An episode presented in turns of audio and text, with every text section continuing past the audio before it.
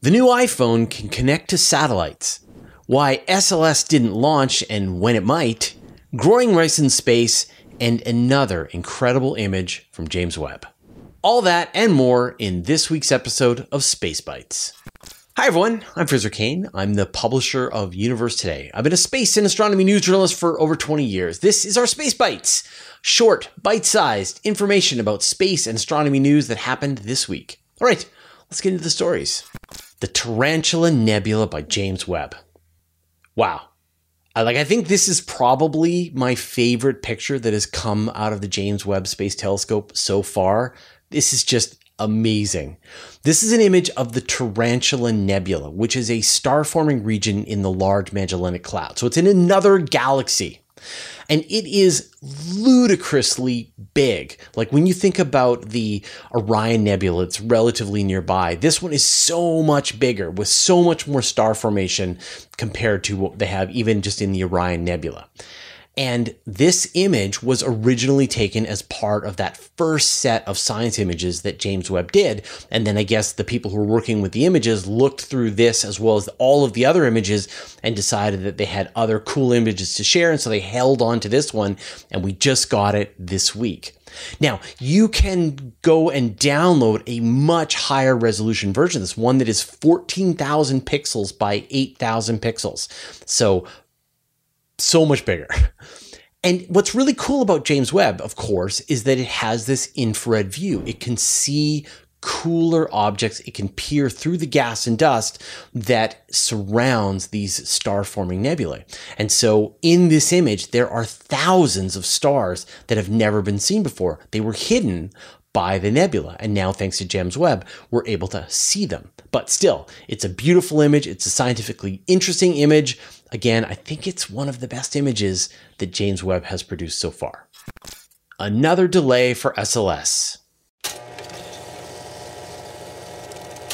Hopefully, if all goes well, it will launch September 3rd, as late as September 5th. But, you know, like, if I was a betting man, I would guess that we're going to have to wait probably until October. There's going to be some other issues they're going to need to sort out, and just another month just to really double check and fix everything will be great.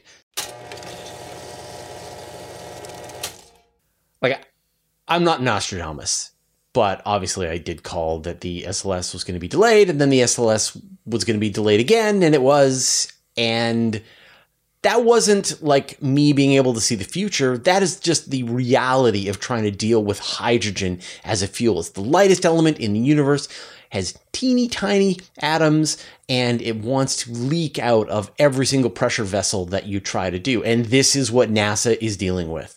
They found a leak in the fuel feed line of their quick disconnect. And this is an umbilical that connects the fueling system to the SLS and there was some kind of leak coming out of the system, so they decided to stop the countdown and try to trace the source of the leak. They're going to keep working on this leak while the rocket is on the pad, but they've got a bit of a hard deadline. Now, NASA is on a bit of a timeline because of a system on board SLS called the FTS, the Flight Termination System. And this system has been certified for a certain time period, and NASA is going to run out the clock on that certification.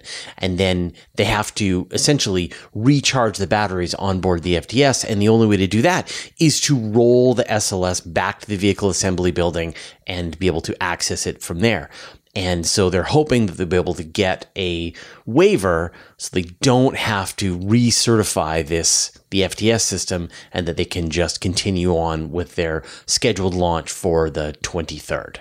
So if they do get permission, then they'll do some more test fueling on the 17th. And if that works well, then another launch window opens up on the 23rd and then another one on the 27th.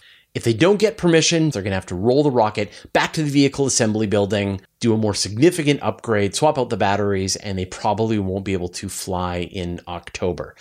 So at this point, I'm not going to make any more predictions. I mean, they've traced down a couple of minor problems remaining. I like their chances to fly later on in September, but I'll keep you posted. And of course, just before we started recording this episode, we got news that SpaceX Starship just did a hot fire with probably six of its Raptor 2 engines all at the same time. And so we are getting closer and closer to a Starship launch. Remember, Elon Musk said it'll launch sometime within the next month to 12 months. So it could be right around the corner or we could be waiting another year. The new iPhone will talk to satellites. This week, Apple did their big new product announcement, all of the new iPhones, and we got a lot of updates about what they're planning to do very little of it has anything to do with space, so my eyes just glazed over. But one thing did catch my eye, and that is that the new iPhone 14 is going to have satellite connectivity. Sort of. The way it's going to work is on the iPhones, they have an emergency mode that you can press if you get into trouble. And as long as you're in cell phone range, then you emergency services will be alerted and they'll come and help you out. Well, with the new iPhone 14, it's going to go to space, which is kind of cool.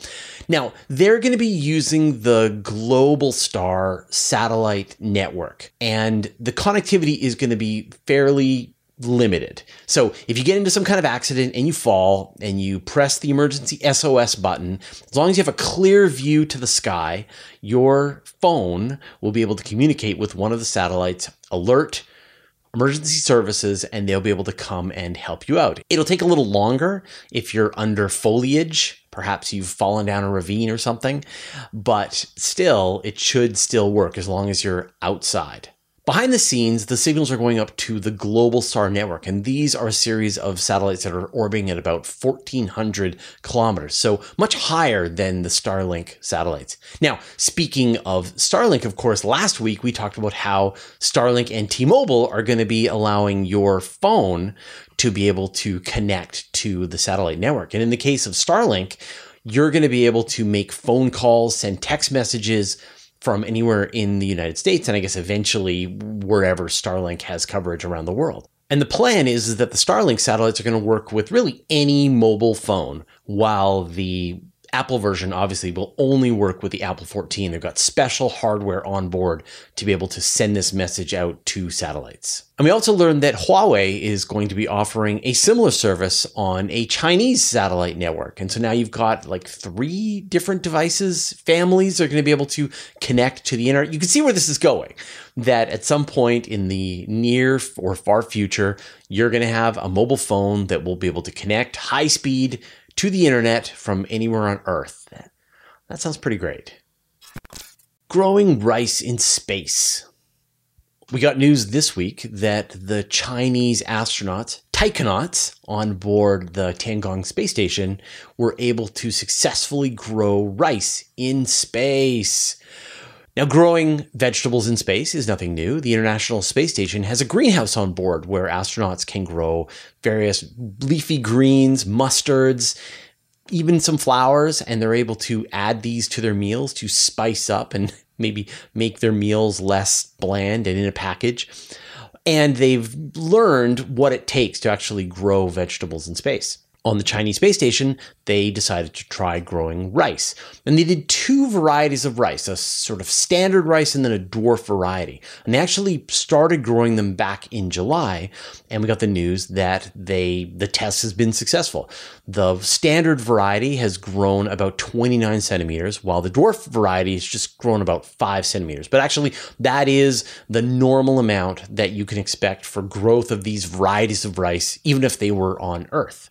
In addition to learning to grow vegetables in space, the purpose of this is to see what kinds of genetic variations happen to rice while it's grown in space. So they're going to be bringing the new crop back down to Earth and they're going to scan the genetic code very carefully to see what kinds of mutations have happened, possibly due to being in microgravity, possibly due to increased amounts of radiation, and that will help understand if it's a sustainable way of growing crops into the future. And this isn't the first time that rice has been grown in space. Actually, some Indonesian students designed an experiment on the International Space Station back in 2016 to grow rice, and they were able to successfully do it as well. So, more examples of food being grown in space, and that's how we're going to get to that future greenhouses in orbit. Green sand on Mars. When NASA chose the landing site for the Perseverance rover, they picked Jezero Crater. And they did that for a very special reason because this is one of the places on Mars that most clearly had water for long periods of time. It was an impact crater, but it then filled up with water and probably was wet for a long period of time. You can see rivers leading in and out of the crater. And so there's probably sedimentary channels and all kinds of material that would indicate there was water there for a long time. Now, when Perseverance arrived at Jezero Crater, it did find evidence that yes, indeed, there was water here. It found sedimentary rocks down at the bottom of the crater, places where you would expect the water had been sitting for a long time and material had collected out and piled up over long periods of time. But on the edges of the crater, it found examples of volcanism. And one specific kind of rock tells a really interesting story. So it found these green rocks, which we now know are olivine. And this is a mineral that's found on Earth. It is a kind of volcanic rock. And it happens when there's a lot of trapped gases inside the lava as it is being ejected from the volcano. Over time, as the gases work their way out, the lava switches to a more fluid, more rocky kind of lava, but the the one that produces this olivine is actually very explosive.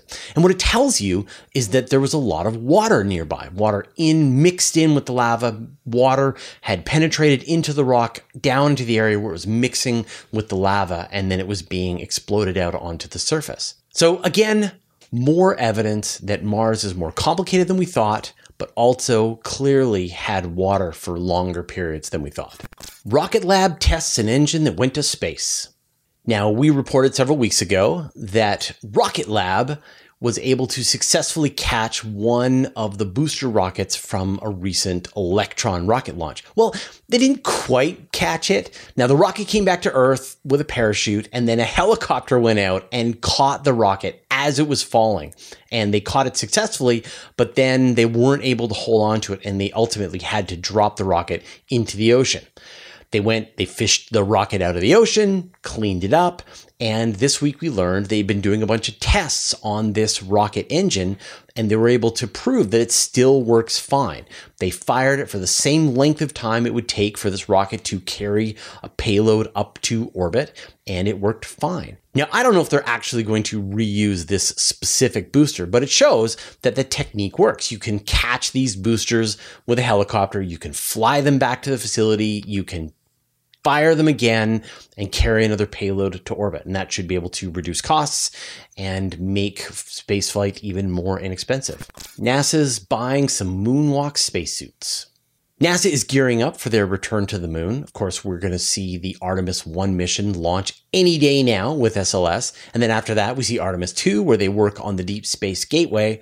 And then Artemis 3 is when humans return to the moon. But they're going to want to go outside. They're going to go for a walk. And right now, NASA has no spacesuits capable of supporting humans out on the surface of the moon. Now, you can't go back to the original Apollo era suits. They're all in museums and are degraded and use old technology. So NASA's gone to find a new provider. And they've gone with Axiom to develop the spacesuits. You might be familiar with Axiom. They're the group that sent that first private tourist trip up to the International Space Station. They're building a private space module that's going to go onto the International Space Station, and they are building spacesuits. And so they demonstrated that they have the capability to build spacesuits for the lunar mission. NASA's paying them an initial fee of 228 million, but it could end up being billions to do all of the spacesuits, and the spacesuits have to work for the Artemis 3 mission, but then also continue to work through till about 2034. So there's like when you think about all the pieces of the puzzle coming together to make a mission like this work, just like one of these, like building spacesuits for the surface of the moon. The mind boggles at all of the pieces that have to come together. So, this is another one that is in development. If you want more details on any of the stories talked about today, all the links are in the description. And if you want even more space news, subscribe to my weekly email newsletter.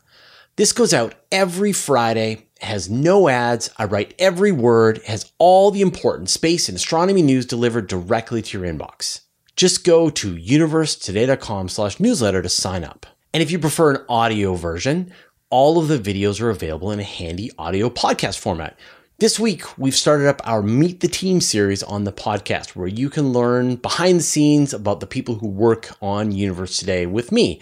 And this week, we feature Nancy Graziano, who is the executive producer of the Weekly Space Hangout and is present during all of the live streams that we do and is really the cat herder in chief of the universe today and the weekly space hangout and cosmoquest etc so you're going to want to check out that interview and if you want to discuss the latest news as well as other space related topics, join our Discord server. There we hold a discussion club where you can join the discussion every Wednesday with me and Anton, my producer.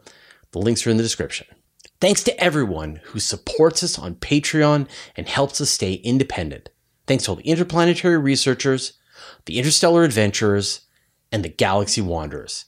And a special thanks to Josh Schultz and Andrew M. Gross, who support us at the Master of the Universe level. Everyone's support means the universe to us. All right, those were all the stories this week. We'll see you next week.